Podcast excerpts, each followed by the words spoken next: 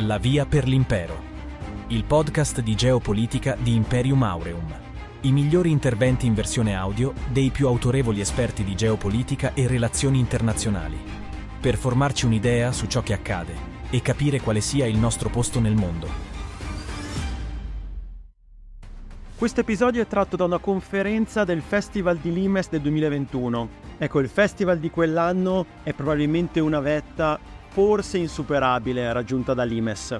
In particolare, in questa specifica conferenza, l'argomento è la potenza egemone del futuro, cioè chi tra Cina, Russia e Stati Uniti risulterà essere prevalente rispetto agli altri nei prossimi 30 anni. L'intervento è introdotto da Federico Petroni e vede Orietta Moscatelli per la parte riguardo la Russia, Giorgio Cuscito per la Cina e Dario Fabbri per gli Stati Uniti. Se apprezzate i contenuti del canale TikTok, YouTube e di questo podcast, questo intervento fa assolutamente per voi. È super interessante, molto esaustivo e a tratti addirittura profetico. Ricordate che risale al 2021. Quindi non perdetevelo. Buon ascolto. Buongiorno a tutti e benvenuti a questa seconda giornata e ultima del Festival di Limes Ieri ci siamo divertiti, abbiamo immaginato futuri alternativi, tecnologici, filosofici, abbiamo sentito che l'Uzbekistan sarà una grande potenza. Oggi facciamo sul serio. Non che ieri non lo, si, non lo si sia fatto, perché abbiamo sgombrato il campo dalle potenze che non saranno o che avranno un ruolo ascendente ma comunque laterale, marginale.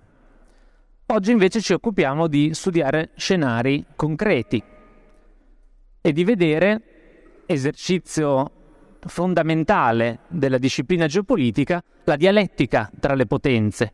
Sappiamo che se resta confinata nell'analisi di una singola potenza, l'analisi geopolitica è fortemente incompleta. Non si può esaminare la traiettoria di un paese se poi non la si mette nella vita vera. Ed è quello che proveremo a fare stamattina con Orietta Moscatelli, Giorgio Cuscito e Dario Fabbri, che invertiranno l'ordine di, questa, di questo titolo. Esamineremo come la Russia e la Cina provano a districarsi faticosamente da questa situazione qua, che a differenza del titolo non rappresenta, almeno nelle intenzioni di stamattina, non rappresenta semplicemente il Medio Oceano nella strategia americana, ma rappresenta il modo in cui sono organizzate le competizioni geopolitiche dirimenti del nostro tempo oggi. Abbiamo un soggetto, gli Stati Uniti, che ha centrato nel corso della sua parabola, probabilmente unica nella storia, tutti i suoi imperativi strategici, perché Domina il Nord America, continente di appartenenza, ha sedato minacce interne a questo spazio, poi ha esteso talmente tanto la propria prima linea difensiva da non temere minacce al Nord America e all'America to cure, alle Americhe to cure. Controlla gli oceani, ciò che gli permette di estendere così tanto il proprio, il proprio dominio, poi mantiene una sfera di influenza che gli serve a scaricare all'estero una parte cospicua, importante, anche probabilmente decisiva, degli oneri del mantenimento di tanto privilegio. Sfera di influenza impareggiata, che ha qualche piccola crepa, ma che negli ultimi anni ha leggermente invertito la tendenza, cioè ci sono satelliti che si stringono agli Stati Uniti invece di allontanarsene. Vedremo quali. E poi ciò che rappresenta questa, questo cerchio che cinge l'Eurasia stringe i propri rivali, anche quelli all'interno della sua sfera di influenza, in un contenimento, cerca di impedire la loro ascesa a livello regionale, cerca di impedire che si ergano a attore dirimente, centrale delle specifiche regioni, quindi la Cina in Estremo Oriente, la Germania potenzialmente in, eh, in Europa, l'Iran, la Turchia in Medio Oriente affacciati poi sul, sul Medio Oceano e poi ovviamente la Russia nelle rispettive aree di competenza. Il tutto è permesso dall'aver centrato un altro obiettivo fondamentale, quello di avere una popolazione in dimensione storica, quindi giovane, disposta alla violenza, eh, ambiziosa, innovativa, determinata a difendere il proprio ruolo nel mondo, con ovvi alti e bassi. Da un'analisi di questi imperativi se ne deduce che gli Stati Uniti sono in una posizione abbastanza di vantaggio, togliamo pure l'abbastanza, di netto vantaggio sul, sul resto del mondo, perché le minacce in Nord America non esistono, le minacce al Nord America nemmeno, il controllo sugli oceani è, non è sfidato, non esiste un competitore che è in grado di sfidarli negli oceani, al massimo i rivali costruiscono delle bolle per proteggere i mari di casa, mare, oceano, sono due cose diverse. La sfera di influenza, come detto, sì, è sfidata, ma è sfidata nella parte meno urgente, cioè i satelliti degli Stati Uniti in Europa, che è la parte più rilevante di questa eh, sfera di influenza eurasiatica, ma quella meno urgente perché non c'è il rivale più importante, eh, sì, non mostrano tutta questa voglia di aiutare, di spendersi per le battaglie dell'egemone, però non si possono nemmeno completamente sottrarre. E invece nell'Indo-Pacifico ci sono potenze estremamente rilevanti che si stanno stringendo agli Stati Uniti per contenere il loro, in senso ampio, primo rivale, la Cina. Sulla, eh, sulle categorie antropologiche, culturali, probabilmente c'è da discutere e Dario Fabbri sono sicuro che ne discuterà ampiamente, cioè di quanto ancora la popolazione americana sia disposta a seguire il perseguimento ossessivo, logorante del, del primato, però è ancora abbastanza in salute tutto questo. Ne consegue che gli Stati Uniti sono in netto vantaggio, sono all'offensiva, perché non si difendono a San Francisco o nella baia di Chesapeake, ma si difendono a Taiwan, si difendono a Gibilterra, si difendono a Malacca, quindi in casa dei rivali. Si difendono al largo della Crimea, che non è esattamente un dettaglio, soprattutto per i russi. Ne consegue che questi rivali, i più conclamati di cui parleremo oggi, Russia e Cina, sono in posizione invece difensiva, cioè devono cercare di in qualche modo rompere questo assedio, ancora di più, devono cercare di sopravvivere a questo assedio perché questo assedio fa sì che siano vellicate, siano stimolate le loro incongruenze interne. Per capire dove vanno questi soggetti è importante farsi le domande giuste. E le domande giuste che, con grande vigliaccheria tipica del moderatore, pongo ai miei colleghi, ma a cui non darò risposta io, sono le seguenti. Di qui al 2051, quanto durerà, anzi non quanto durerà, ma in che stato di salute sarà l'egemonia americana? Come cambierà l'atteggiamento americano di stare al mondo? E che conseguenze avrà sul caos dell'Eurasia? Caos che probabilmente è in ascesa e che gli Stati Uniti hanno meno voglia di contenere, anzi probabilmente hanno voglia di alimentare per mantenere in subbuglio il continente non da dominare, ma da cui bisogna impedire l'ascesa di un egemone, che sono due cose estremamente diverse. E poi bisogna chiedersi, Stati Uniti e Cina in questo lasso temporale, faranno la guerra? Si sfideranno militarmente? E ancora, la Cina proverà a riprendersi con la forza Taiwan? E ancora, la Cina farà in tempo a progettare il proprio e ad applicare anche il proprio progetto di quantomeno ascesa regionale senza essere costretta a ripiegare su se stessa, a collassare, parola un po' enfatica, mi perdonerete, sulle proprie incongruenze? E ancora, la Russia esisterà in questa forma fra 30 anni? Solo sei anni fa, sette, non ci saremmo aspettati che la Russia cambiasse forma, perché si, era, si è presa nel frattempo la Crimea, ma resterà tale? Lo chiediamo tra poco a Orietta. E poi gli Stati Uniti riusciranno a mantenere di qui a 30 anni la popolazione sufficientemente occupata su questioni estere da non ripiegare anch'essa su se stessa, da non costringere gli Stati Uniti a distrarsi e occuparsi prevalentemente del mantenimento del fronte, del fronte interno.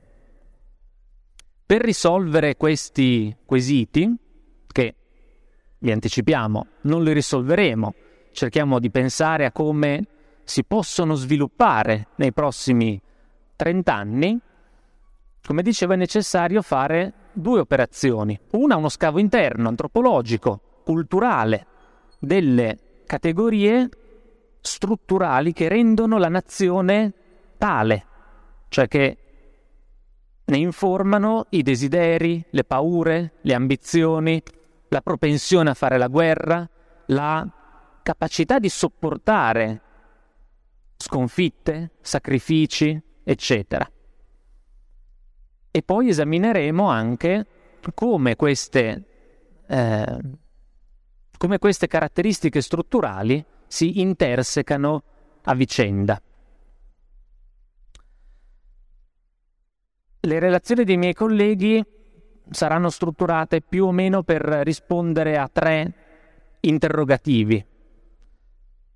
Il primo relativo alle caratteristiche strutturali di cui vi ho parlato, cioè su cosa si poggia lo stare al mondo della potenza in esame, della Russia, degli Stati Uniti, della Cina, e in che modo questa potrebbe cambiare non tanto gli imperativi strategici, ma i mezzi a disposizione per soddisfarli o per non soddisfarli di qui a 30 anni. E poi però c'è una parte anche programmatica. I miei colleghi vi illustreranno come le rispettive potenze stanno intervenendo su quelle categorie strutturali o se sono in grado di intervenire. Anche questo è dirimente. La Russia è in grado di intervenire su questioni fondamentali come l'invecchiamento della popolazione, come, la, eh, come un modello economico assolutamente vulnerabile, già chiedersi se è in grado ci dà un'idea della grandezza delle sfide. E poi, ultima questione è, ma probabilmente non per ordine, è come le classi dirigenti di queste, eh, di queste nazioni sono in grado di pensare al futuro. Hanno il margine per immaginarsi il futuro, come se lo immaginano il futuro di qui a 30 anni. Quindi, mezzi, progetti e respiro del progetto e capacità di immaginare il futuro. Vivono in un eterno presente oppure stanno attivamente costruendo il loro futuro? Qual è il loro orizzonte? È a questi interrogativi che mi fermo e che lascio la parola a Orietta Moscatelli che partirà appunto dalla Russia, perché, come abbiamo detto, ci sono due soggetti estremamente rilevanti che sono sottoposti ad assedio, che sono anche costretti da questo assedio a fare le prime mosse. Ed è per questo che abbiamo invertito l'ordine di partenza. La parola a te, Orietta. Dal numero 3.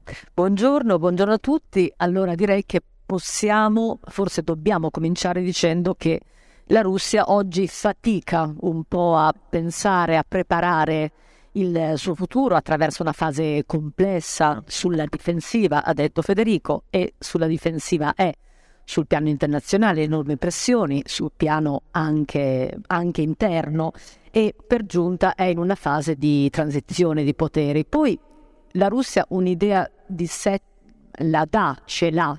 Oggi si pone come paese-nazione in totale divorzio con, con l'Occidente, eh, di cui prevede il declino eh, definitivo e inevitabile e quindi ci dice la Russia va per la sua strada, insomma per questa um, sua strada accompagnandosi alla Cina e a delle altre potenze regionali che nella visione russa insomma avranno l'onere e l'onore di gestire un futuro immaginato eh, post-americano.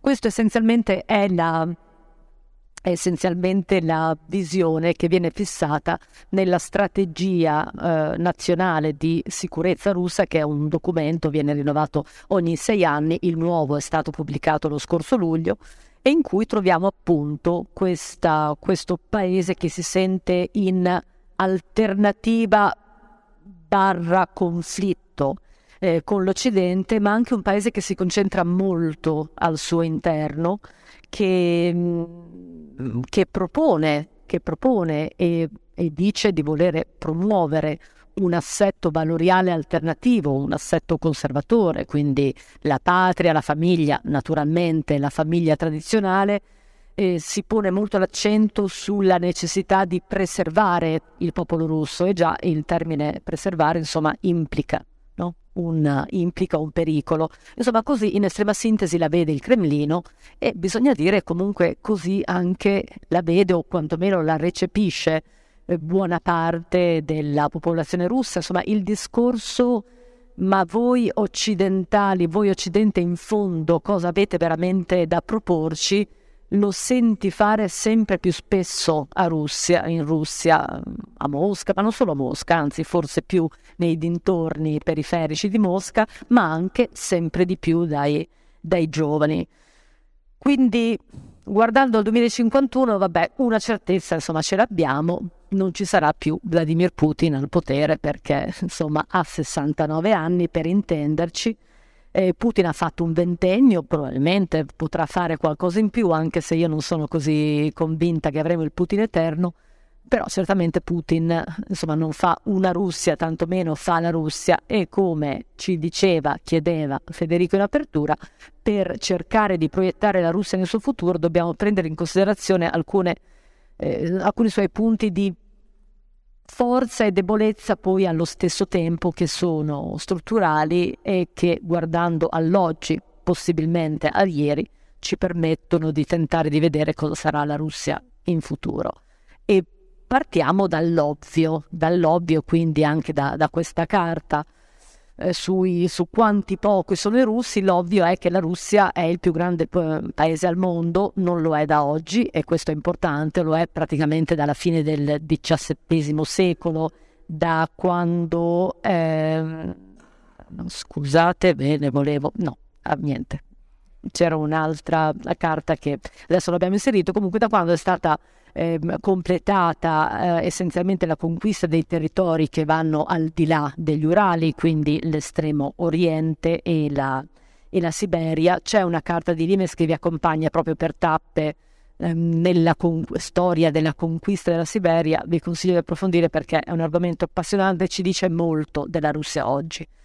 Queste vastità russe, che sono insomma evidenti, non ne parliamo ulteriormente, eh, pongono dei problemi molto seri di difesa, sia sul fronte occidentale, lo vediamo tutti i giorni, Ucraina e dintorni, eh, sia sul fronte orientale, anche perché sotto la Russia, insomma, così poco popolata, eh, c'è la, invece la Cina col suo miliardo e quattro quasi, insomma, e la questione è seria. Invece i russi sono pochi sono davvero pochi, come questa carta ci dice nello specifico. All'inizio del 2021 i russi eh, sono entrati in quest'anno con poco più di 146 milioni. Naturalmente pesa anche l'eccesso di mortalità da Covid, ma ci sono proprio dei problemi strutturali. In particolare oggi eh, stanno facendo pochi figli i pochi russi che sono nati eh, negli anni 90, insomma, conseguenza, lo chiamano il secondo fossato demografico, cioè il secondo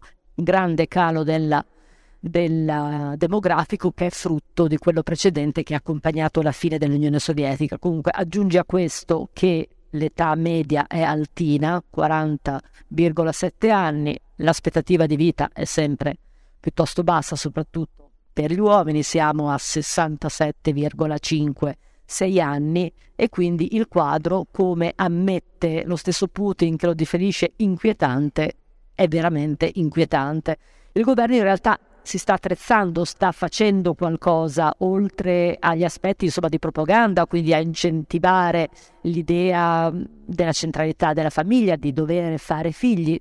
Ci sono anche dei, degli aiuti, dei sostegni economici concreti pure di una certa mm, portata, il cosiddetto capitale materno che si concentra insomma sulle famiglie, quindi sulle donne che fanno almeno più di due figli e che mm, portano anche dei sussidi di, insomma, abbastanza consistenti in termini russi.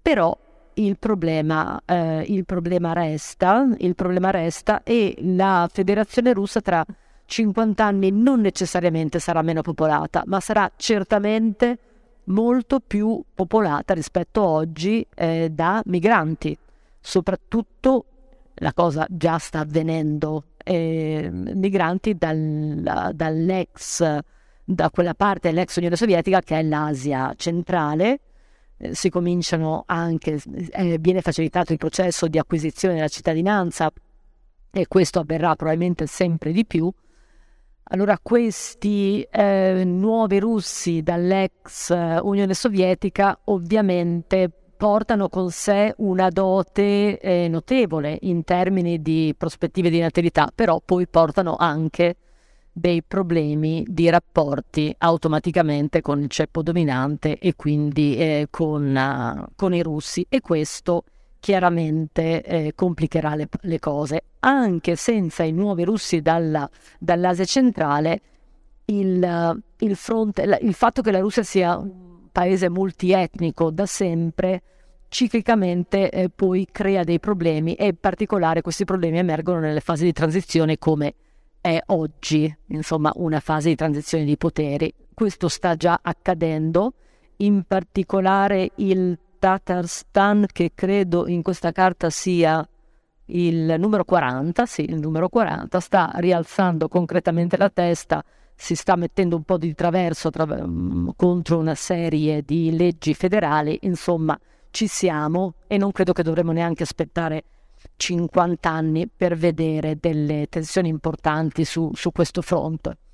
Allora, andando veloce un altro segno particolare della Russia che è ovvio ma insomma non è mai abbastanza, abbastanza ovvio dobbiamo parlarne è che la Russia è la, una grande insomma, potenza innanzitutto nucleare una potenza nucleare e questo eh, esporta armi verso 45 paesi praticamente in mezzo mondo e questo potenzialmente è un buon viatico per un paese che in fondo punta, spera, si proietta a essere un po' l'elemento di equilibrio o squilibrio nei futuri assetti strategici mondiali. E poi la Russia è una grande potenza energetica, insomma qui siamo di nuovo nell'ovvio, mettendo assieme gas e petrolio è il principale esportatore al mondo di idrocarburi e lo vediamo in queste settimane tutti i giorni, insomma ad ogni sillaba del Cremlino vediamo i, gas, i prezzi del gas che schizzano verso l'alto o verso il basso,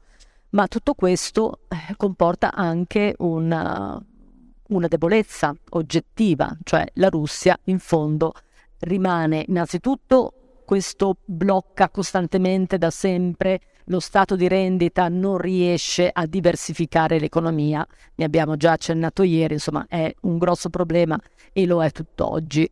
E poi eh, rimane la Federazione russa in fondo dipendente dalle sue stesse esportazioni, questo non è mai una buona cosa insomma, per, per un paese, per una potenza, tantomeno quando questo paese è isolato sul fronte internazionale, sanzionato come oggi e lo è la Russia.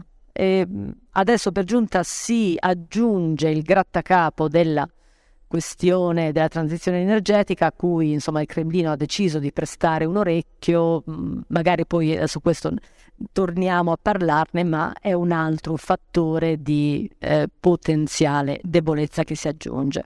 E arriviamo invece, eh, quindi arriviamo subito alla questione che da sempre è centrale, da sempre è centrale per, per la Russia ed è quella della sua sfera di influenza, sia sulla parte insomma del, sul fronte occidentale dell'impero ridimensionato sia su quello orientale, ma la vera partita in prospettiva, ed è una prospettiva molto complicata, è quella che vediamo in questa, in questa carta, si gioca sulla, sul confine occidentale della, della, Russia e a questa carta insomma Laura Canali poi è costretta di tanto in quanto spesso ad aggiungere un punto nuovo di tensione, un punto insomma, una nuova crisi e quant'altro, perché è un fronte insomma, in, in movimento da tanto tempo, da vent'anni, in, in questa fascia che va dal Mar Nero al Mar Baltico, che è da sempre al centro del guerreggiare russo, no? da ancora dai tempi delle invasioni eh, mongoliche. Eh, in questa fascia, nell'ultimo ventennio, la Russia è sotto pesante contenimento da parte degli Stati Uniti con insomma, gregari europei a seguito e in questa, in, in questa parte è stata respinta la Russia in alcuni punti proprio al limite, in alcuni punti oltre quella che da sempre percepisce come la sua fascia difensiva eh, esistenziale, insomma di sicurezza, anche se un raffinato, un raffinato analista come Dimitri Trenin nel numero nuovo, insomma, sul futuro di Dimes ci dice che le, gli stati cuscinetto sono in fondo, no, gli stati, scusate, le zone cuscinetto sono in fondo un concetto obsoleto nel XXI secolo. Poi aggiunge che però conta anche la dimensione psicologica e appunto per la Russia la dimensione psicologica conta e conta molto, direi. Quindi eh, molto brevemente insomma, su questa fascia, anche perché al Cremlino continuano a, a raccontarsi, a, a, a, dirsi più che raccontarsi, che l'Ucraina rimane contendibile perché è debole di istituzioni, perché è facile le giravolte, però se vogliamo pensare che la Russia torni a contendere effettivamente la, l'Ucraina, magari pensando ad una partizione, dobbiamo mettere in conto una guerra vera e propria. Credo che possiamo invece tranquillamente pensare che il sud-est dell'Ucraina, insomma il Donbass, tra, eh, nel 2051 sarà già da qualche tempo eh, formalmente, formalmente russo. E, e, poi abbiamo una Bielorussia che insomma è quella davvero è contendibile, è in bilico. Io penso sostanzialmente che una Russia a cui eh, diciamo ancora sotto pesante pressione che in modo prolungato ancora sarà sottoposta a contenimento, questa Bielorussia eh, potrà perderla e invece rimarrà agganciata in modo saldo insomma, ad una Russia se gli Stati Uniti dovessero eh, decidere di concedere una tregua reale su questo fronte occidentale oppure anche di avvicinarsi alla Russia per diciamo, eh, tenerla un po' più distante dalla Cina. In ogni caso è questo il concetto. Insomma, buona parte della traiettoria russa poi dipende effettivamente da fattori internazionali ed esterni. Allora, sul fronte orientale le cose, vado veloce, sono un pochino più tranquille, però eh, più tranquille, ma c'è la grande sorella Cina sotto, eh, che, la cui eh, insomma, penetrazione economica anche in Asia centrale ex sovietica va avanti con ritmi accelerati, oggi nessuno pensa che eh, la Cina voglia invadere la Russia, insomma quelle parti di, di Siberia vicine e anche di recente ancora contese. Però non possiamo assolutamente escludere che effettivamente quella parte insomma, del, delle ampie porzioni di territorio russo lungo il confine eh, con la Siberia poi diventino de facto per acquisizione economica um, russe. E, e questo, eh, e questo insomma direi che dobbiamo metterlo in conto pensando al 2051. Insomma, una, tutto questo tutto questo, cercando di andare veloce, ovviamente ha delle conseguenze anche sul, front- sul fronte interno della Russia, perché la Russia che si sente assediata eh, così a livello internazionale, che lo è oggettivamente, la Russia che si, si sente assediata anche all'interno e agisce di conseguenza, insomma teme una rivoluzione colorata una, o una rivoluzione tout court e quindi si irrigidisce. Si irrigidisce, il regime insomma si chiude a riccio e delega, ehm, lo vediamo insomma quasi quotidianamente, delega eh, la gestione degli affari correnti interni alla, al comparto securitario, quindi polizia, servizi e quant'altro. A questo magari poi torniamo eh, perché mi interessa sottolineare molto una cosa che eh, percepisco in forte movimento oggi, ovvero eh, dei recenti sondaggi, ma poi delle ricerche anche approfondite ci segnalano che i russi eh, sono, eh, si dicono stanchi, non vogliono più conflitti, vogliono una tregua, vogliono stare meglio, vivere con più facilità. E questo potrebbe sembrare un segnale che i russi sono pronti a fare quel salto quel salto verso l'accontentarsi di una vita comoda, agiata, che in geopolitica segnala il passaggio nella dimensione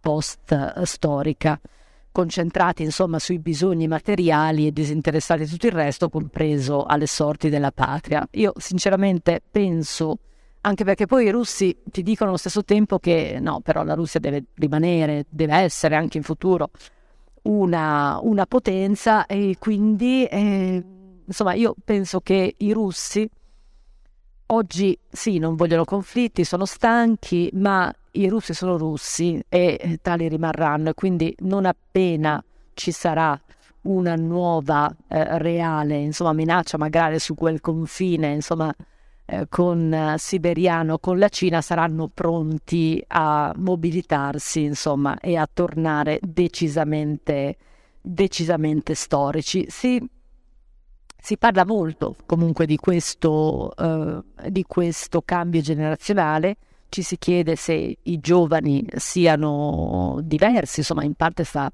nell'ordine delle cose, no? I giovani sono sempre un po' diversi. Ne ho parlato di recente a lungo con Liev Gutkov, che è il direttore di quel centro Levada che da decenni conduce delle in- indagini sociologiche, dei sondaggi eh, proprio costanti nel tempo, che sono tra l'altro ritenuti insomma affidabili anche in Occidente, e Gutkov ti dice che sì, effettivamente i russi hanno delle categorie un po' diverse, eh, hanno delle categorie un po' diverse e ehm, la pensano un po' diversamente anche nei confronti dell'Occidente, però poi ti dice i, rus- i giovani diventano dopo adulti e quando sono adulti poi si adattano, cambiano.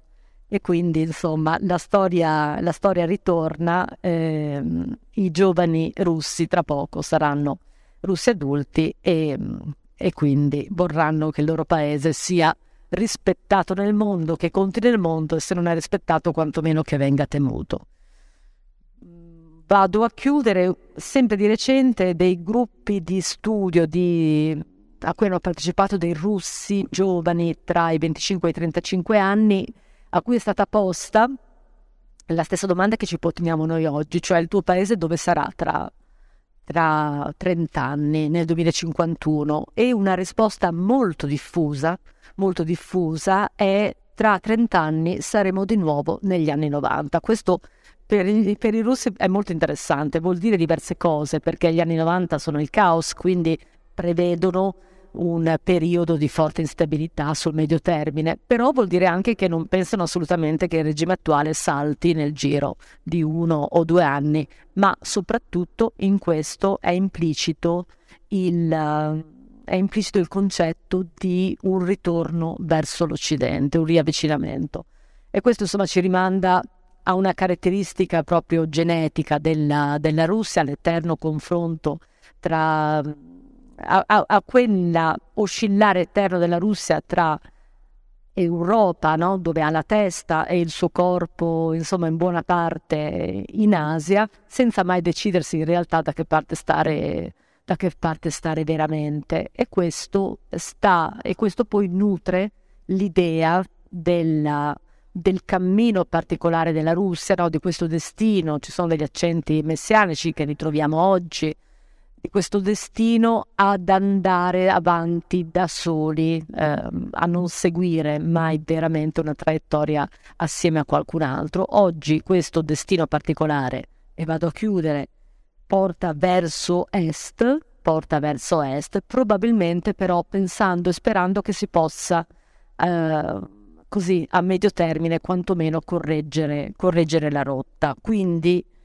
in sostanza la Russia a cosa punta? Punta a essere l'ago della bilancia tra Stati Uniti e, e Cina, ma intanto rischia, no, in questa situazione di forti tensioni e pressioni, rischia la fibrillazione interna. Quindi sì, come diceva Federico, dobbiamo chiederci se tra 30 anni l'assetto territoriale russo, no? la Russia sono 85 regioni, sarà sempre lo stesso o se avrà perso dei pezzi.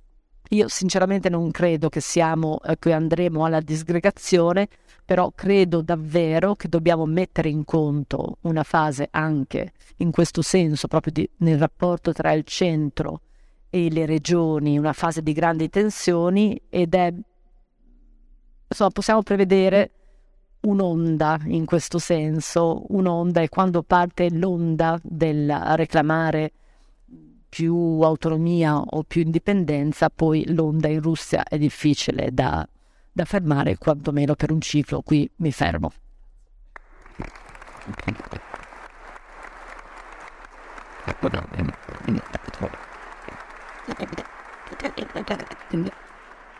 Insomma, ci attendono tempi interessanti e questo temo che sia una maledizione per i russi.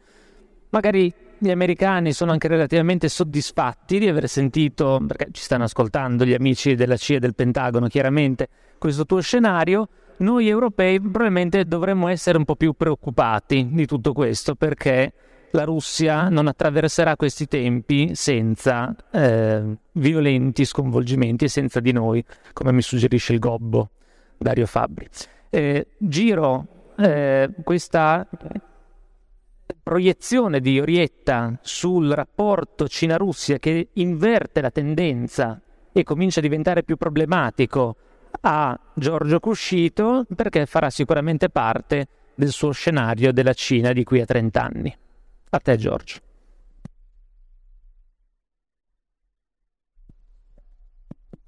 Pronto? Eccoci. Grazie, buongiorno a tutti.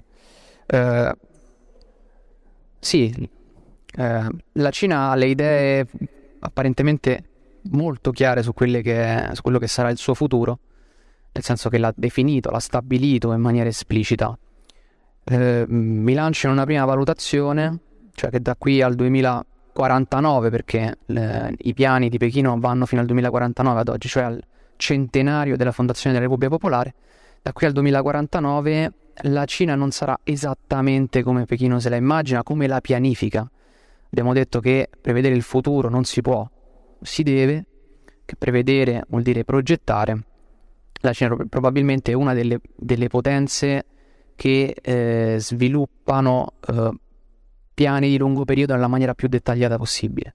L'ha messo nero su bianco, cioè eh, entro il 2049 la Cina vuole tornare ad essere una vera e propria superpotenza eh, quindi in grado di sostanzialmente di essere stabile dal punto di vista interno, di difendersi dalle minacce regionali e anche capace di espandersi, di espandersi fuori. Eh, quindi questa è la prima valutazione. La seconda valutazione che poi si lega domanda, a una delle domande che aveva posto Federico era la Cina farà o no la guerra per Taiwan? Non lo possiamo escludere, non, non scadiamo nel determinismo eh, che non ci compete, non lo possiamo escludere. Eh, una piccola valutazione che, che, posso fare è che da qui al 2022, ottobre 2022, eh, difficilmente Pechino farà con, attuerà, si lancerà in mosse azzardate all'estero perché nel 2022 si svolgerà il congresso nazionale del Partito Comunista che è un momento estremamente delicato perché definirà la leadership futura, probabilmente confermerà Xi Jinping alla guida del paese e da lì poi potrebbe, potrebbe anche cambiare qualcosa, ma questa fase è, è, particolarmente delicata per la politica domestica cinese, per il paese E, però questo fattore ci deve far riflettere, cioè Pechino adesso si deve concentrare sui problemi domestici e non è una questione da poco, perché nell'arco di questi anni, cioè di una generazione, la Cina vuole fare qualcosa che probabilmente nessun altro paese ha mai tentato di fare prima, cioè raggiungere tre traguardi eh, che in teoria dovrebbero essere sviluppati in maniera progressiva. Quali sono questi? La stabilità domestica, eh, cosa che Pechino si preserva, ma deve fare i conti con tantissime faglie sociali, economiche, culturali al suo interno. Eh, poi vuole affermarsi a livello regionale, quindi deve fare i conti con i paesi che gli sono intorno, larga parte dei quali gli sono o avversi o comunque non vedono di buon occhio la sua ascesa militare.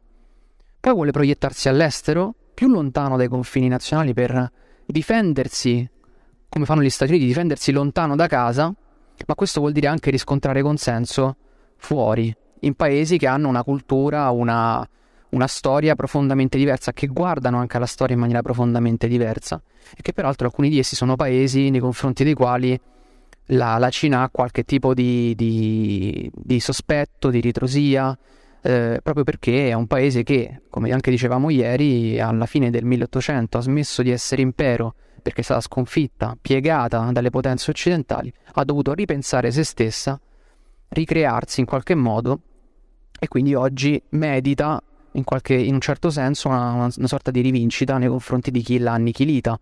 Quando nel sogno cinese si parla di risorgimento della nazione, significa proprio questo, cioè risorgere dalle ceneri della, dell'impero che era crollato alla fine del 1800, si è fatta Repubblica di Cina, con tutta una serie di differenze, e oggi quindi il Partito Comunista vuole raccogliere quell'eredità storica e riportare la Cina appunto al centro del mondo in qualche modo, il che però significa inevitabilmente entrare in collisione con eh, gli Stati Uniti sotto tantissimi punti di vista, tecnologico, militare, marittimo e anche culturale in qualche modo.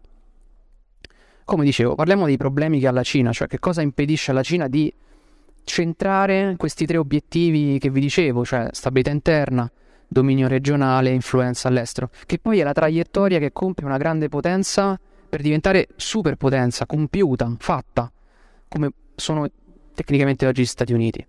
Il primo problema è appunto le, le periferie, il problema più scottante, cioè eh, il Xinjiang, il Tibet, ehm, Hong Kong che ha un ruolo fondamentale dal punto di vista finanziario, culturale, eccetera, e Taiwan che non può definirsi una perif- periferia effettivamente della Repubblica Popolare, ma qualcosa che eh, Pechino vorrebbe conquistare. Ecco, nel corso degli anni eh, l'obiettivo di Pechino è stato sempre eh, consolidare il controllo sulle periferie. Torno alla carta precedente, realizzata da Laura Canali, in cui appunto nel sogno cinese eh, le periferie, Xinjiang, Tibet, Mongolia interna, direi anche in parte la Manciuria, dovrebbero rappresentare degli scudi a protezione della Cina, soprattutto dalle minacce terrestri. Cioè storicamente questo era, era l'obiettivo degli imperi, delle varie dinastie imperiali cinesi. Proteggere, che cosa? Ovviamente il nucleo del paese, quello più in rosso, il nucleo Han. Questo vale oggi come valeva all'epoca, all'epoca dei Qing, perché il governo sa che quando il paese è debole le periferie si staccano, si perdono e questo è il sogno invece americano, cioè fare della Cina tante Cine.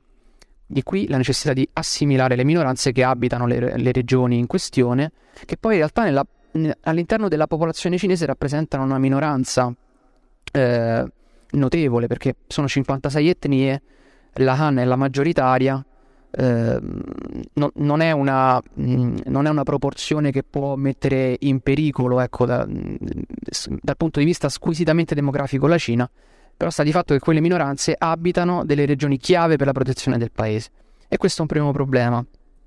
Il secondo problema, che poi secondo me è anche quello più importante, è legato al nucleo Han, cioè quello che traina la popolazione, che traina il paese verso il futuro dal punto di vista economico, politico, sociale eh, ed è una popolazione che sta invecchiando, cioè sono eh, quattro anni che la Cina registra un declino demografico, quindi fa meno figli rispetto a... continua a fare figli ma ne fa meno rispetto al passato, eh, il tasso di anzianità aumenta notevolmente, eh, nei prossimi 15 anni eh, quindi ci sarà una, una, quantità notevole di over 65 questo non va bene per un paese che aspira anche a, eh, un, a un, ruolo che, e quindi anche a, un, a, entrare in collisione con gli Stati Uniti in qualche modo. Cioè la popolazione giovane abbiamo detto più volte anche ieri la popolazione giovane serve per sopportare le fatiche che il paese deve, mh, mm, affronta- deve affrontare nel futuro e, inclusa la guerra e infatti eh, a livello pedagogico il governo tenta di instillare nel, nei giovani l'idea secondo cui una guerra non può essere esclusa, che non possono pensare solo al benessere economico, perché la tendenza oggi è quella.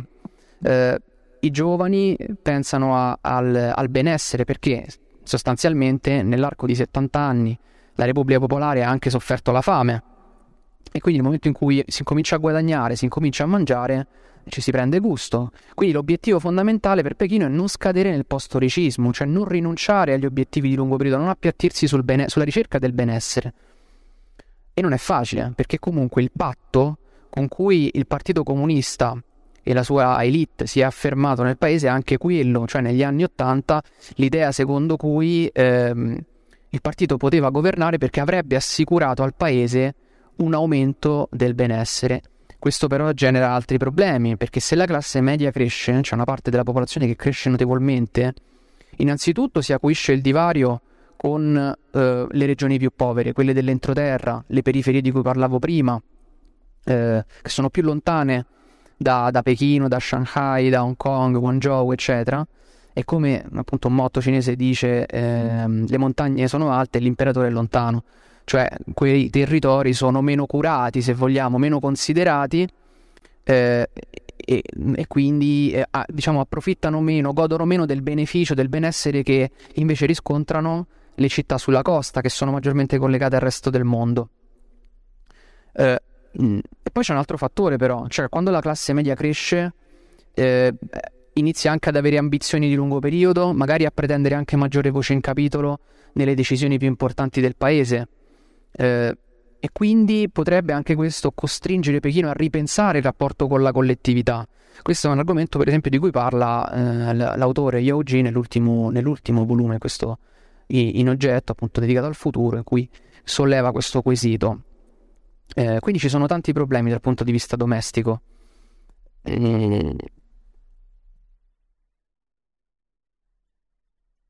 Appunto, le periferie. Eh, se ci spostiamo poi e cominciamo a, a ragionare eh, sul secondo passaggio, no? cioè il dominio della, del cortile di casa, cioè quello che Pechino con- considera il suo cortile di casa, Pechino non lo domina, non domina questa parte di mondo, il Mar Cinese meridionale. Eh, sì, sta crescendo molto rapidamente dal punto di vista militare, ha più navi dell'America, ma questo conta relativamente. A perché la tecnologia ancora non è la stessa. B perché l'esperienza militare cinese è inferiore rispetto a quella americana, eh, C, e questa è la cosa più importante, eh, la, la, popolazione cinese ha una confidenza con il mare eh, estremamente bassa, perché la Cina è storicamente una potenza terrestre che per tantissimo tempo ha ignorato il mare, eh, anche in epoca imperiale, considerandolo più che altro un cuscinetto ehm, che isolava il paese dal resto del mondo. Poi è arrivata la bastonata alla fine del 1800 con eh, le, le, diciamo, l'approdo dei paesi occidentali, soprattutto del Giappone. E quindi lì si è capito che forse era necessario fare qualcosa dal punto di vista navale, piano piano. Eh, il, lo slancio poi è avvenuto nel 2013 quando Xi Jinping ha lanciato una riforma delle forze armate puntando fortemente sul, sulla, sulla marina, ma questo non basta bisogna sviluppare una coscienza marittima che non è un, messa- un, un, un passaggio obbligato, cioè, mm, scusatemi, un passaggio automatico, è qualcosa che richiede tempo, probabilmente richiede anche un qualche tipo di, di, di sofferenza, di conflitto, di, di, scontro, perché altrimenti la popolazione non rivaluta l'importanza del mare, al punto che secondo alcuni sondaggi la, nella, sulla coscienza marittima del paese questa era molto più forte sulla costa, ma nell'entroterra ce n'è poca, mm, non, non, si considera l'importanza del mare se non in virtù eh, del fatto che ci sono due fiumi molto importanti, cioè il fiume Giallo e il fiume Yanzè, che connettono il mare all'entroterra e fungono anche da arterie idriche fondamentali del paese. Eh, in tutto ciò c'è anche un problema di natura eh, economica. Appunto dicevo, la costa è estremamente ricca, l'entroterra molto meno, estremamente, estremamente relativamente parlando, cioè per, per le dimensioni cinesi. Però c'è una classe media che cresce, eh, però non cresce a sufficienza e non ha la mentalità tale per assicurare oggi a Pechino una economia eh, fortemente basata sui consumi, che è un elemento fondamentale per la, per la Cina, perché la Cina oggi dipende dalle esportazioni eh, in maniera eccessiva, al punto che è vulnerabile alle oscillazioni dei mercati altrui, ma anche alle, ai ricatti delle potenze straniere. Vedi le, mm, la, la, fantomatica guerra dei dazi con, con gli USA, eh, che appunto gli Stati Uniti hanno utilizzato i dazi come arma geopolitica, cioè per, fare, per mettere in difficoltà la Cina. E questo perché dipende dalle esportazioni, ma eh, eh, puntare sui consumi vuol dire eh, sviluppare una società di consumatori e i cinesi non sono fino in fondo propensi perché hanno una mentalità ancora fondamentalmente agricola, sì. È vero, il 60% della popolazione vive nelle grandi città, ma è anche vero che il 40% vive ancora nelle campagne, tende a risparmiare perché non si fida del sistema sanitario. Eh, e, e, questo è un grandissimo problema. Cioè, se mi fido del sistema sanitario e, eh, e del, diciamo, di tutte quelle politiche che mi assicurano un certo livello di benessere, allora io spendo.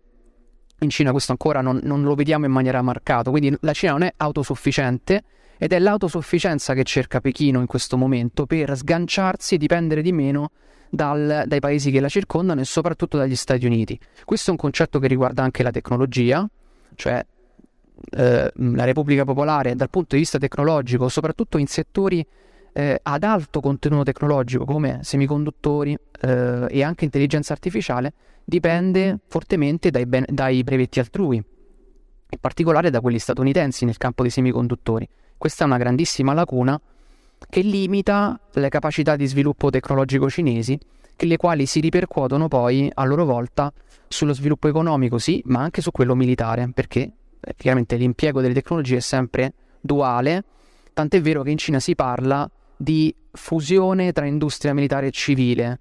Tendenzialmente noi lo traduciamo in Occidente come integrazione, ma il termine cinese è fusione, perché Pechino ha stabilito che ci deve essere un'interazione profonda tra, i, tra le due industrie per garantire il perseguimento degli obiettivi di lungo periodo cinesi. Quindi anche per esempio nel campo navale. E poi c'è il problema di Taiwan, che è l'anello di congiunzione tra i tre step, cioè tra la sicurezza e stabilità domestica, dominio della regione e poi espansione all'estero. Perché molto sinteticamente Taiwan eh, innanzitutto è percepito come una parte della, dell'antica Cina.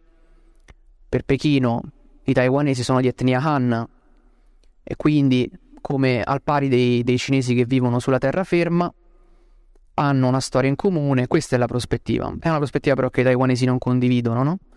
Eh, questo è un grandissimo problema perché a Taipei si cerca di forgiare un'identità nazionale eminentemente taiwanese. E questo probabilmente è il più grande problema che ha, che ha la Cina oggi.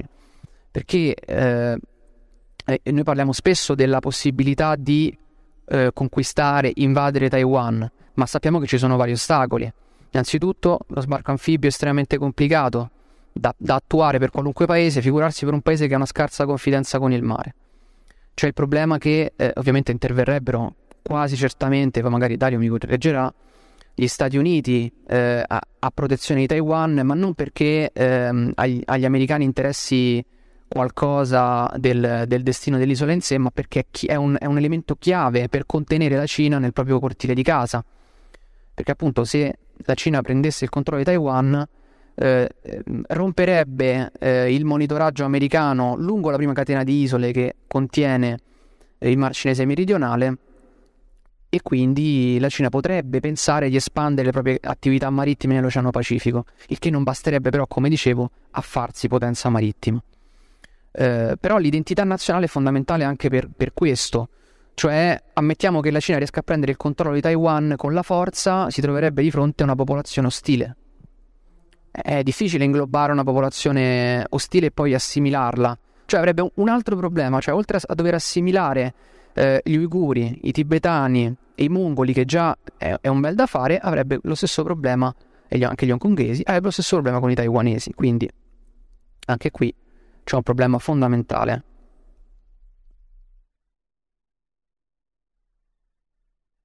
Vogliamo allargarci ancora di più? Le vie della seta eh, sono lastricate di ostacoli. Eh, è un progetto infrastrutturale, sì, ma ovviamente è un progetto geopolitico con cui la Cina non vuole solo costruire e investire all'estero pensando solo esclusivamente alle attività economiche, ma le usa come volano per rafforzare la propria presenza in paesi stranieri e direi soprattutto in Europa, perché anche dalla prospettiva cinese l'Europa è il cuore pulsante dell'Eurasia. Cioè la competizione sino-statunitense inizia nel Mar Cinese meridionale, ma è, è focalizzata su un'altra parte del mondo che è l'Europa, per le sue capacità, per, suo, per la sua storia, eh, per tantissimi fattori. Eh, il problema è che eh, è un progetto che eh, si sta arenando per certi versi perché diversi paesi cominciano a sospettare eh, degli investimenti cinesi, soprattutto in settori che sono sensibili per l'interesse nazionale, quindi per esempio il 5G, vedi quello che è successo in Italia, o i semiconduttori, oppure lo spazio. Eh, però non voglio concentrarmi su questo, io voglio concentrarmi su un'altra cosa che è sottovalutata, cioè la dimensione militare delle vie della seta, perché c'è una dimensione militare, e eh, che è esemplificata dalla base di Djibouti, che è l'unica base cinese all'estero costruita nel 2017, anzi aperta nel 2017 per dire la verità. Ecco, vorrei sottoporvi questa carta, che è stata pubblicata sui media cinesi nel 2013. Il titolo dice la distribuzione delle basi navali cinesi nei prossimi 10 anni, quindi 2023. E sotto c'è scritto ci sono 17 possibilità. 17. Ad oggi io conto solo una base cinese, che è quella di Djibouti. Eh, in costruzione probabilmente ce n'è un'altra che è quella, di, quella in Cambogia, dove in base a delle immagini satellitari, la base di Ream, che era un tempo sotto il controllo americano, ci sono dei lavori non si è capito bene i cambogiani a chi la vogliano affidare, ma è molto probabile che sia i cinesi. Sta di fatto che anche se fossero due basi, i cinesi non sono riusciti a raggiungere questo obiettivo. Cosa significa questo?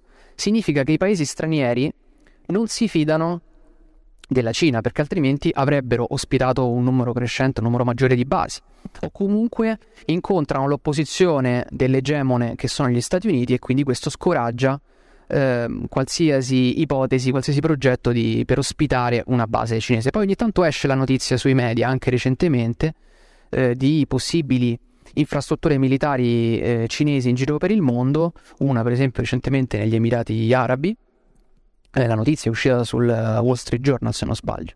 Però cosa ci dice questo? C'è poca fiducia ed è questo l'elemento chiave, cioè la Cina difetta del messaggio ecumenico che dovrebbe portare una, una superpotenza in quanto tale.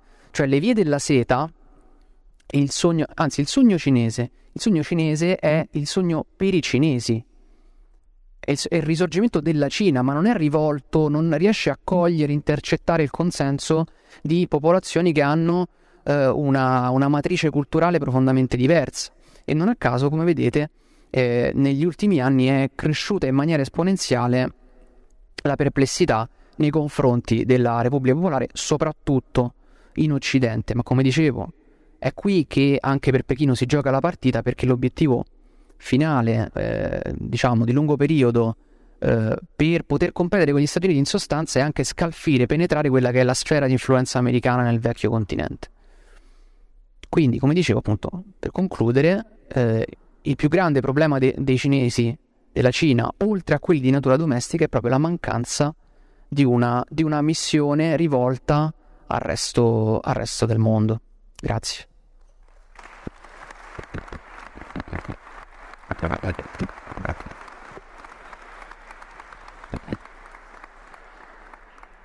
Quindi la morale della favola è che la Cina sta provando a fare tutto questo, questo triplo salto carpiato nello stesso momento è impensabile che questo non generi delle forze, delle tensioni, delle eh, lacerazioni che non si sprigionino anche all'esterno. Perché sarebbe troppo comodo pensare che sia i russi sia i cinesi si sgonfino. e basta. Se si sgonfiano, manderanno la pilli in giro. Quindi chiedo a Dario Fabbri di capire come queste deficienze strutturali di russi e cinesi possono interagire con anche le deficienze strutturali degli Stati Uniti e quali attriti possono generare di qui a 30 anni. A te la parola. Grazie. Poca voce, grazie Federico, buongiorno a tutti. A me è un compito un po' complesso, che è quello di raccontare il numero uno nel 2050 e con questa voce peraltro. Partiamo da quelli che sono i punti di forza degli Stati Uniti che rimangono più o meno gli stessi e che sono essenzialmente quattro che rendono ancora oggi la, la prima potenza del pianeta staccata da tutte le altre. Anzitutto la demografia. Nel 2050 gli Stati Uniti avranno 400 milioni di abitanti, più o meno. Le proiezioni demografiche sono giochi, mai prenderle troppo sul serio, se non come un'idea. Però è un'idea che ha una sua valenza chiusa parentesi. Nel 2050 dovranno avere 400 milioni di abitanti. E qualcuno potrebbe dire la Cina ne ha un miliardo in più, anche adesso, ed è molto indietro dagli Stati Uniti da ogni punto di vista. Concetto un po' difficile da introdurre in Italia, su cui noi battiamo spesso, che sono le capacità della popolazione, molto più che la quantità. Ma nel caso americano, lascia pure questo, nel caso, nel caso americano, conta l'età mediana. Oggi gli Stati Uniti hanno 37 anni di età media. Nel 2050 ne avranno, i decimali, 40,7. Perché contano? Perché la Russia ne avrà 41, cioè l'età mediana, secondo le proiezioni della Russia, sarà di 41 anni nel 2050, della Cina di 53 anni. Cioè i cinesi saranno 12 anni più vecchi degli americani. Già potrebbe bastare questo per chiudere il panel. domenica mattina siamo ormai tutti qui, io non ho neanche voce. Difficilissimo, molto, molto difficile, mettiamo così, che una potenza possa soppiantarne un'altra con 12 anni d'anzianità in più. È quasi impossibile. Infatti i cinesi lo sanno. Peraltro hanno aperto al terzo figlio, perché la condizione è drammatica tu hai meno capacità medie degli americani e sei anche molto più vecchio, come fai? Non fai. Già la demografia, che comunque è una demografia proiettata, ci consegna degli Stati Uniti che hanno un vantaggio secco rispetto agli altri. A questo si aggiunge il fatto che la demografia americana è una demografia che ha più sorgenti. La demografia russa e cinese ne ha molte meno si tratta di demografie che hanno quasi soltanto l'influsso interno e delle province assoggettate che ormai fanno parte del tessuto ma che non sono mai state veramente assimilate, vedi la Russia. E anche la Cina che fa fatica da questo punto di vista nel Xinjiang, fa fatica in Tibet. Sembrerebbe aver risolto la questione di Hong Kong, ma Hong Kong è una goccia nel mare cinese come demografia. Uh, gli Stati Uniti invece hanno un afflusso alla loro demografia che è legato a paesi stranieri che continuano ad inviare popolazione verso gli Stati Uniti e secondo tutte le proiezioni questo continuerà. Nel 2050 110 milioni di americani dovrebbero essere di origine ispanica. Quindi qualcosa che rappresenta circa un quarto della popolazione. Ci torneremo su questo punto. Dopo la demografia qual è il grande vantaggio statunitense? la tecnologia. La tecnologia non è mai dirimente nella competizione fra potenze, non è che basta la tecnologia, altrimenti abbiamo sbagliato festi, eh? contano gli esseri umani.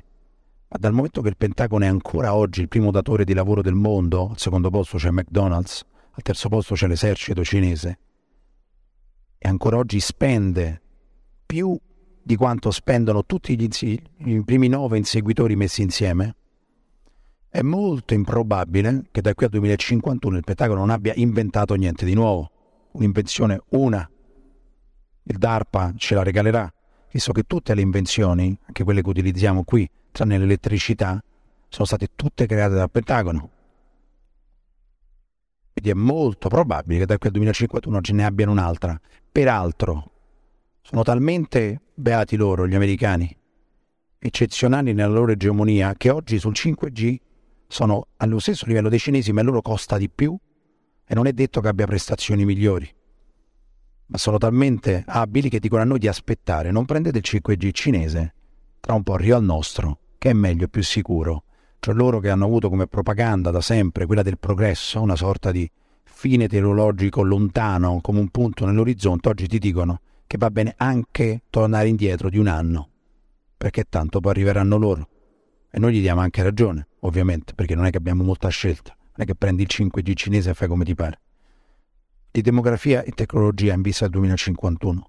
Propaganda. La propaganda americana è eccezionale, è veramente inarrivabile.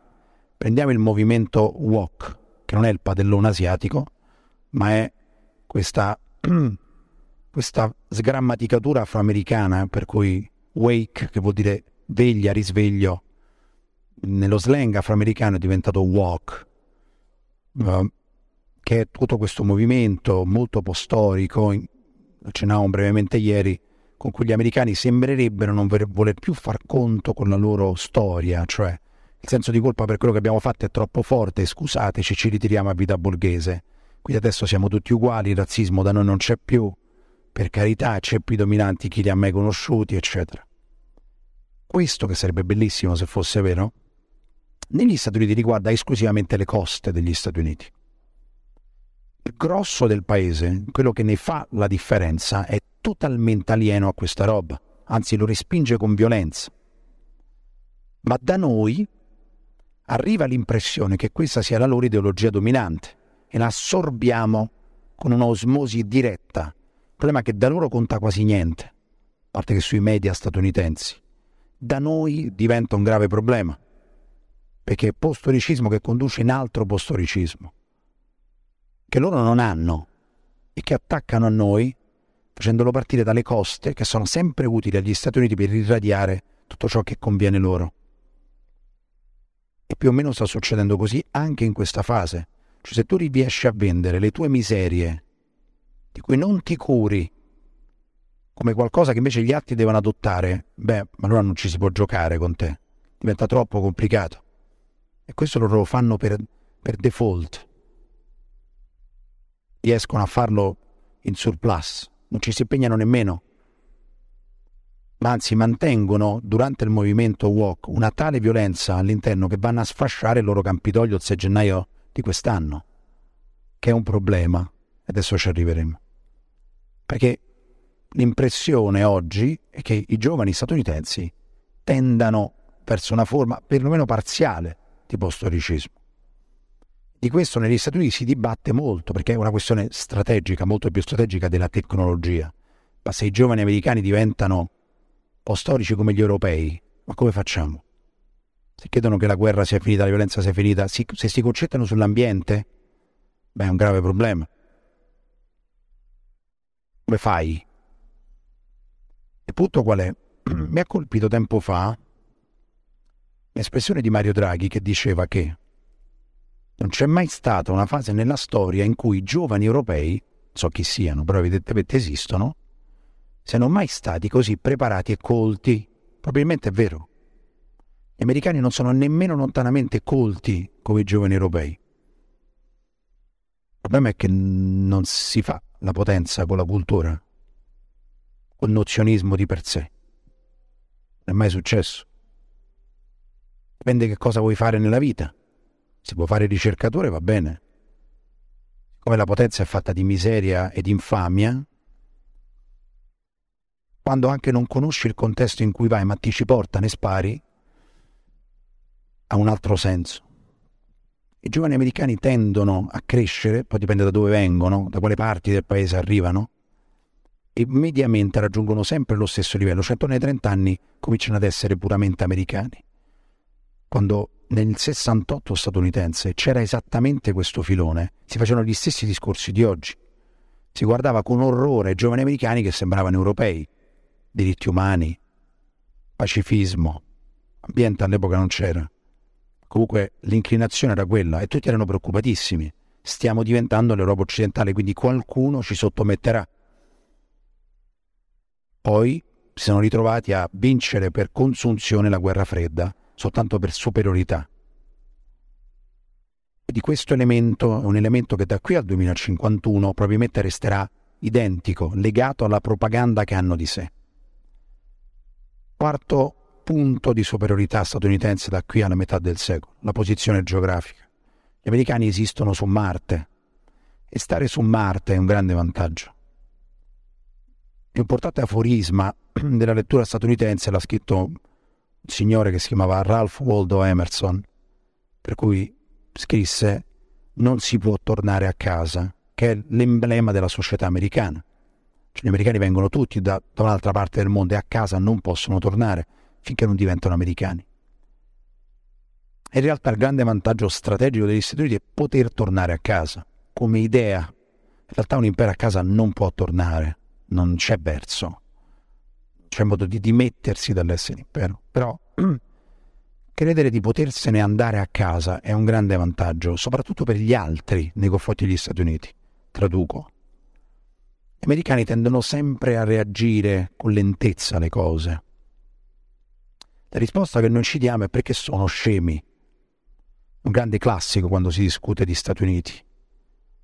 Una volta Mitterrand lo fece notare all'epoca Reagan, Reagan, che al termine dell'incontro spiegò come fosse molto divertente che gli europei pensassero che gli americani sono scemi.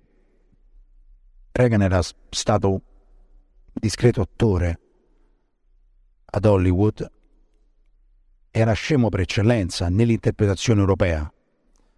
Anche negli Stati Uniti c'è tutto un filone della pubblicistica americana, siccome Reagan era anche un giovanotto bello grosso quando era piazzato, quando era giovane, non era detto un italiano a vederlo, era un irlandese tedesco che aveva giocato a football. C'era tutto un filone della pubblicistica per cui veniva detto che le botte in testa che aveva preso giocando a football l'avevano reso scemo si trova facilmente, ma lo scrivevano i grandi quotidiani americani, non, era, non c'era all'epoca il dark web di un nostro amico che oggi ci guarda in streaming, ma eh, c'erano i quotidiani, quelli importanti. Quando sentì questo, Reagan disse lasciateglielo credere, cioè credere che gli americani siano scemi è un grande vantaggio. Ed hanno nella lentezza nel reagire il loro plus strategico, cioè vivere su Marte per forza ti rende lento nel reagire. Perché tu le minacce le, vedi sempre solo col binocolo, non ce l'hai mai dentro casa, non ce l'hai in Ucraina, non ce l'hai a Taiwan, ce l'hai dall'altra parte del mondo e per forza reagisci lentamente. Prima che arrivino da te le voci del pericolo, ci metti un po'. Una delle ragioni per cui gli statunitensi reagiscono più lentamente è questa. Poter tornare a casa, dicevo, ha un vantaggio nei confronti degli altri. Il motivo per cui, mediamente, tutti i paesi che sono limitrofi ai nemici statunitensi scelgono gli Stati Uniti è questo. Perché gli americani non esistono.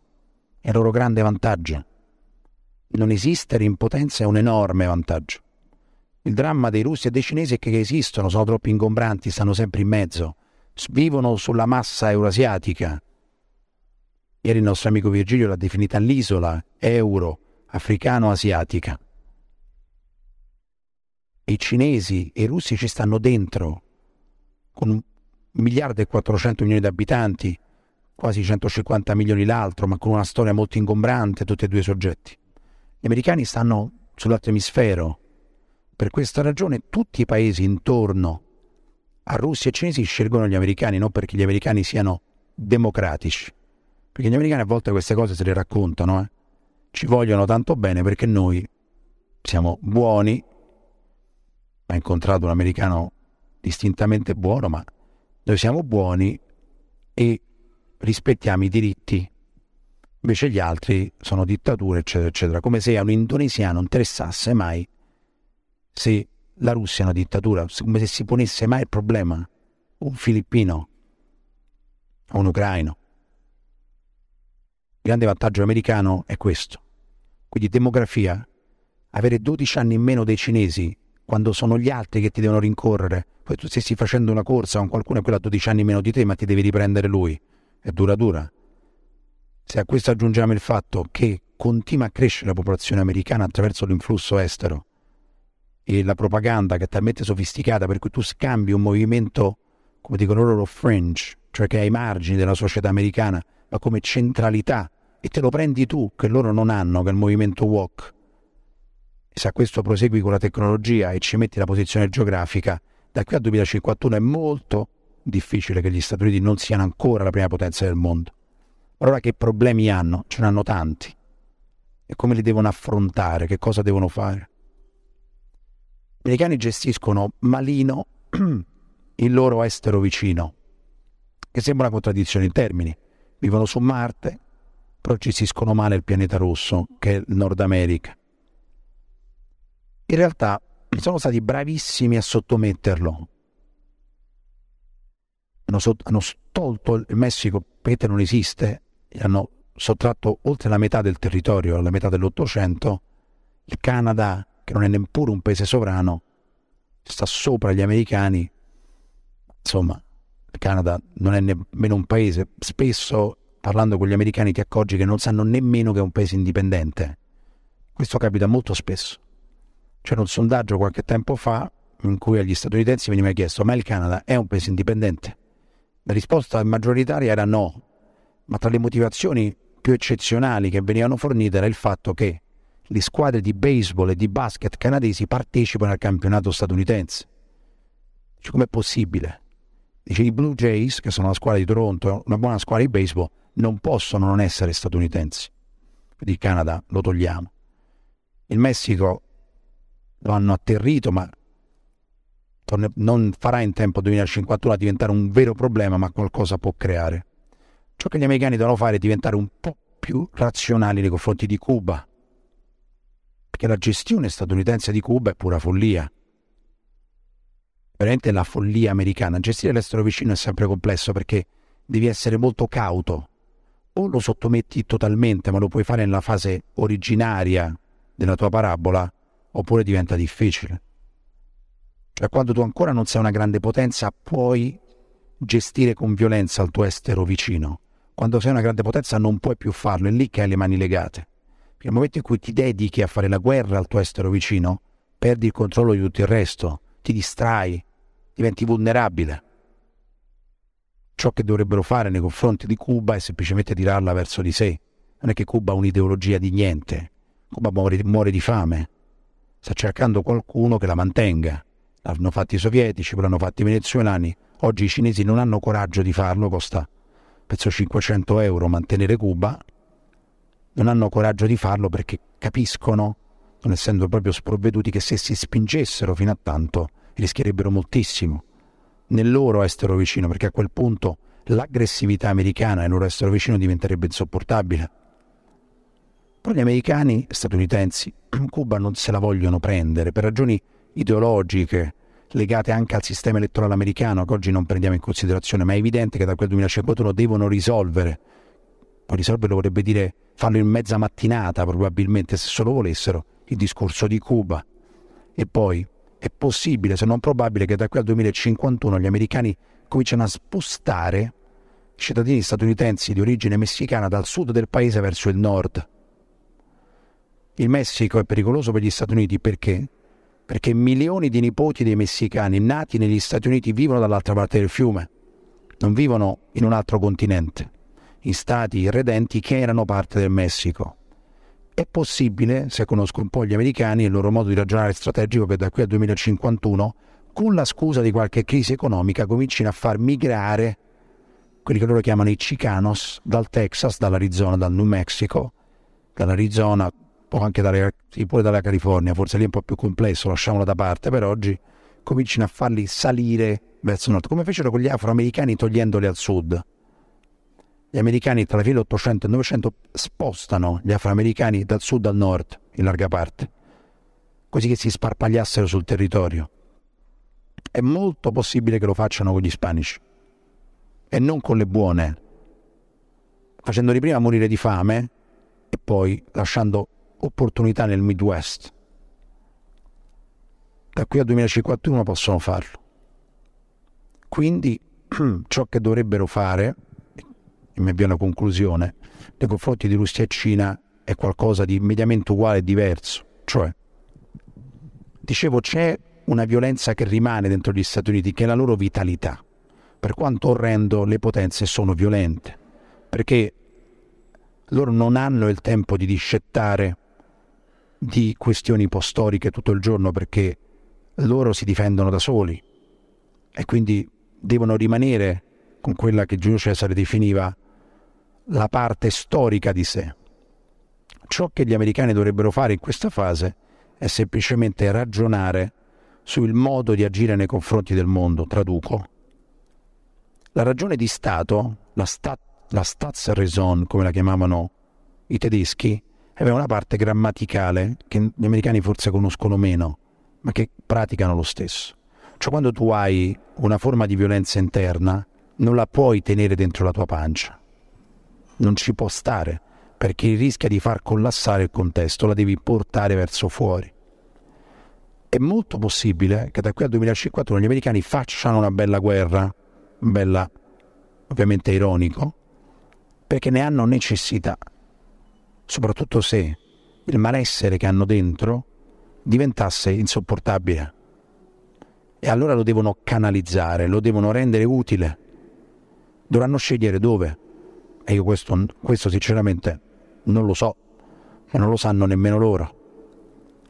Questo potrebbe essere però allo stesso tempo un vantaggio e un problema, perché potrebbe distrarli dai grandi plus di cui invece dispongono nei confronti degli altri. Continueranno ovviamente a contenere la Cina, non si può escludere una guerra per Taiwan, non si può escludere per niente, non la vogliono fare certamente gli americani. Agli americani lo status quo va benissimo, non hanno bisogno loro di, di rovesciare lo status quo, dipende dai cinesi, ma se i cinesi che non hanno nessuna intenzione nemmeno loro di fare la guerra per Taiwan sognano di prendersela senza sparare, ma se disperati si trovassero a puntare l'isola, lì la guerra sarebbe pressoché inevitabile. E da ultimissimo c'è la questione sgrammaticata della Russia. Se il percorso nei confronti della Cina è questo, contenimento fino all'asfissia, finché la Cina non, non si arrende, o semplicemente si accontenta, visto che va invecchiando così rapidamente, di essere un socio di minoranza dell'impero americano.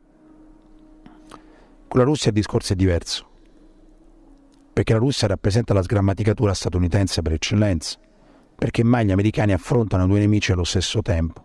Sono, hanno talmente tale vantaggio che possono permetterselo, ma non ha senso lo stesso, perché poi il grande vantaggio può anche svanire.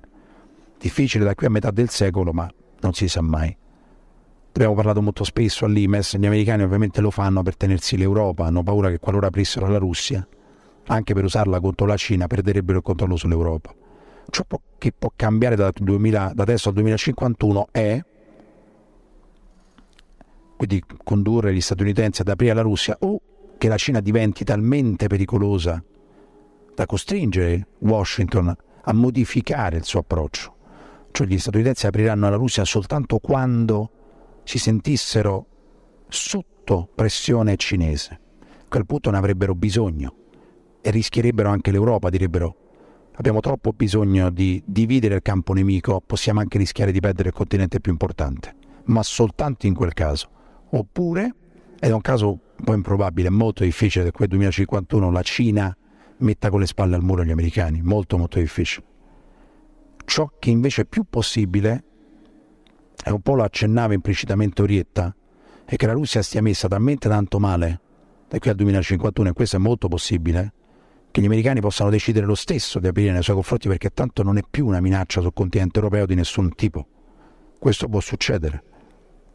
Cioè se la Russia perdesse Bielorussia, Ucraina, non avesse più un centro di apparati in una fase, tra, per, per, un decennio può succedere, poi mediamente i russi si ricostituiscono, ma se per un decennio stessero nello stato comatoso e gassoso, per cui perdono i cuscinetti, discutono internamente, ci sono lotte di potere, lì gli americani aprono volentieri, perché la Russia non è in grado di insidiarli in Europa.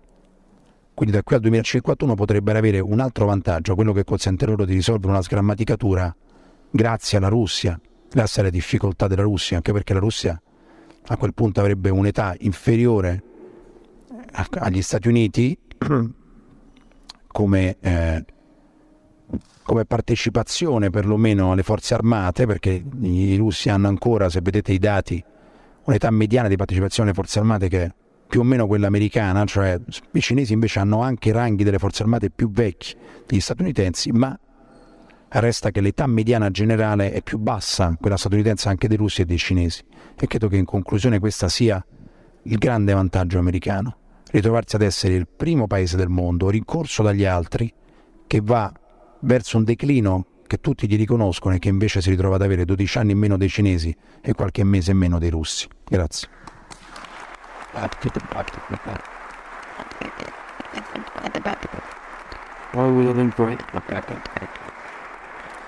Dario ha concluso sul rapporto Stati Uniti-Russia, eh, sul, sull'aggancio con la Cina della Russia stessa. Ci sono molte domande anche eh, proprio relative a questo argomento, quindi lo giro immediatamente a eh, Orietta, a cui chiedo proprio di approfondire il rapporto Russia-Cina dal punto di vista di Mosca. Siamo vicini a un'inversione di tendenza, quella che paventava Dario? Beh, diciamo che in questo, no, come si chiama, grande partenariato strategico onnicomprensivo, insomma, tra Russia e Cina, l'impressione da, da parte, insomma, da, dal punto di vista della Russia è che la Russia si senta un pochino arrivata al picco, che oltre non voglia andare perché percepisce che andare oltre potrebbe essere poi concretamente pericoloso anche per lei. Insomma, per, mh, mm, velocemente per metterla giù un po' dura eh, di alleanza militare tra Cina e Russia a Mosca non si parla più nei palazzi del potere. Insomma, quest'anno, un mese fa, neanche un mese fa, Vladimir Putin a domanda diretta ha detto no, no, questa questione proprio non ha basi eh, per poter discutere, punto e basta. Era alla riunione annuale del Valdai, del Valdai Club eh, l'anno precedente nello stesso luogo e di fronte a stessa domanda si era dimostrato effettivamente parecchio possibilista. Insomma, quello che è evidente è che la Russia non vuole e quindi teme di ritrovarsi un po' a fare il vaso di coccio tra eh, l'Occidente, sì, l'Occidente statunitense e l'Oriente cinese e contemporaneamente insomma spera che questo, spera oppure insomma, crede, crede che sia possibile, ritiene che sia possibile che questo eh, spettro dell'alleanza militare possa servire a fare da leva sugli americani per portarla ai più miti consigli di cui ha appena parlato Dario. Quindi di nuovo, eh, insomma, la, se vogliamo in particolare par- chiedere, parlare di alleanza militare tra Cina e Russia, forse la risposta va più cercata tra gli americani che tra i russi. Sempre per restare alla Russia, eh, vaso di coccio tra i due pezzi di ferro, è arrivata una domanda di RB, non si sa nient'altro sulla sua identità. Ranuccio probabilmente, sì. Eh, che ti chiede una disfatta della Russia che porti a una divisione in Russia dell'est e dell'ovest, siamo in pura fantasia, eh? però facciamo anche questo esercizio. Sarebbe un vantaggio per l'Occidente o uno svantaggio, visto che la Cina dominerebbe l'est eurasiatico? È per me? È per te. E non ti nemmeno ascoltare. Fantastico. Perché pensavo che fosse per Orietta? No. Una disfatta della Russia che si spacchi tra est e ovest un vantaggio o uno svantaggio per l'Occidente visto che la Cina si papperebbe l'est? Me l'ha anche una bella domanda. Beh no, sarebbe uno svantaggio, senza dubbio, soprattutto per quello che hai detto tu, perché poi la Siberia, che noi diamo per scontata nelle mani russe, lo è da pochissimo. È vero che la penetrazione inizia al XVII secolo, si compie anche più o meno a quel tempo, ma all'inizio del Novecento era contesa la Siberia. Deve intervenire Teddy Roosevelt, cioè gli americani, per impedire che i giapponesi se la prendano durante la conferenza di Portsmouth, siamo nel 1905, quindi la possibilità che un bacino di idrocarburi energetico come la Siberia passi a qualcun altro è una tragedia, meglio che ce l'abbiano i russi. Cioè se la Cina si prendesse la Siberia, per essere molto, molto chiari, eh beh, sarebbe una tragedia strategica. È come se mai fosse finita nelle mani dei giapponesi. Oggi racconteremo un'altra storia. Quindi per rispondere brevemente, No, meglio che, che la Russia resti unita secondo l'interpretazione statunitense perché sarebbe un vantaggio soprattutto per la Cina una spaccatura del genere. e poi avrebbe un affaccio su un oceano decisamente probabilmente in futuro più importante che potrebbe essere quello, quello artico, quindi sarebbe chiaramente un, uno sviluppo negativo. Per Giorgio ci sono tante domande, tutte concentrate sulle fratture interne, quindi il tuo insomma, dipingere questo quadro molto spaccato interno ha suscitato diverse domande. Si chiedono eh, gli ascoltatori e anche quelli presenti in sala, fra cui alcuni discenti della scuola di Limes, se sono possibili guerre ai confini terrestri eh, della Cina, se le minoranze cinesi, turcofone, tibetane, eccetera, possono minare l'unità del paese oppure se è già scontata la, la loro assimilazione. Grazie, no, non è scontata. Ci sono appunto queste minoranze, sia quella uigura che è musulmana, turcofona, molto più vicina alle, diciamo, alle etnie dell'Asia centrale piuttosto che a quella, che quella Han, quindi no, non è scontata l'assimilazione, è un processo che è in corso e con grande fatica, eh, richiede un grande sforzo e grande anche violenza, come dimostrano i campi di rieducazione nel Xinjiang. E formalmente sono chiamati campi di educazione professionale, ma in realtà sono dei centri di detenzione veri e propri eh, rischio di conflitti eh, al confine e questo è, è uno dei, dei, timori della Cina. Come dicevo, eh, eh Pechino non ha alleati veri e propri eh, e poi ha una potenza a occidente, nel suo occidente, che eh, comunque con cui ha avuto uno scontro anche di recente, che è l'India. Cioè, forse una delle vere novità del 2020 è stata proprio che l'India si è schierata in maniera più marcata, palese con gli Stati Uniti in chiave anticinese e circa un anno fa cinesi e indiani si sono letteralmente presi ammazzate eh, sulla catena dell'Himalaya. Eh, non è solo questo che preoccupa l'India, ma c'è soprattutto direi la presenza cinese nella, nell'intorno indiano, nell'oceano indiano, quindi eh, che è crescente. Quindi eh, è una delle preoccupazioni, cioè il rischio che i cinesi vengano trascinati in conflitti, anche se vogliamo minori, ridotti, con delle potenze che non sono gli Stati Uniti, è una preoccupazione cinese. Nell'articolo di Yoji che menzionavo prima, nel volume mh, dedicato al futuro, si parla proprio dei, dei cigni neri che potrebbero rallentare i progetti cinesi e uno di questi è proprio il, il rischio che altre potenze eh, distraggano Pechino dalla partita, dalla partita per, eh, per, Taiwan. Qual era l'altra componente della, della domanda? Me la sono persa? Ci siamo? Ok, grazie.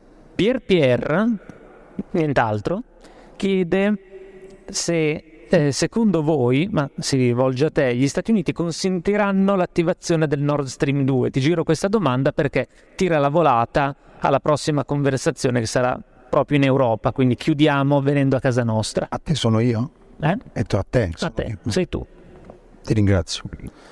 Uh, beh, una domanda, una domanda che si inserisce nel mio intervento di venerdì sera, nel senso che è una domanda anacronistica, perché gli Stati Uniti hanno già autorizzato la costruzione Nord Stream 2, c'è stato già un accordo tra Washington e Berlino, il problema è che bisogna vedere se Berlino lo rispetterà, L'accordo è inevitabilmente semplice, cioè noi ormai, noi americani, non ti rompiamo più le scatole perché l'hai fatto, il raddoppio al gasdotto, devi soltanto mettere in funzione, per l'altro adesso è sospeso perché i nostri amici tedeschi si sono accorti dopo 25 anni che, Gas- che Gazprom una sede legale in Germania non ce l'ha, incredibile ma vero, però entrerà in funzione certamente. E gli americani hanno già autorizzato chiedendo ai tedeschi di fare la loro parte in funzione anticinese cioè però dovete ridurre i vostri legami commerciali con la Cina e partecipare al contenimento marittimo della Repubblica Popolare. Qui la Germania proverà molto a fare il pesce in barile nei prossimi anni, ma per rispondere alla domanda lasciare al prossimo panel è già stato autorizzato dagli americani il Nord Stream 2, il punto sarà vedere che cosa otterranno in cambio con le buone dai tedeschi, altrimenti potrebbero volerci le cattive, mettiamola così quesito che gireremo anche agli ospiti che interverranno a momenti moderati da Fabrizio Maronta che ci parleranno di Francia, Germania e Regno Unito nel futuro. Prima di darvi eh, la pausa, per, prima di far suonare la campanella per l'intervallo, e vi ricordo della promozione eh, per abbonarvi al eh, sito di Limes, la rivista cartacea che è valida per tutto il festival. Buona merenda a tutti.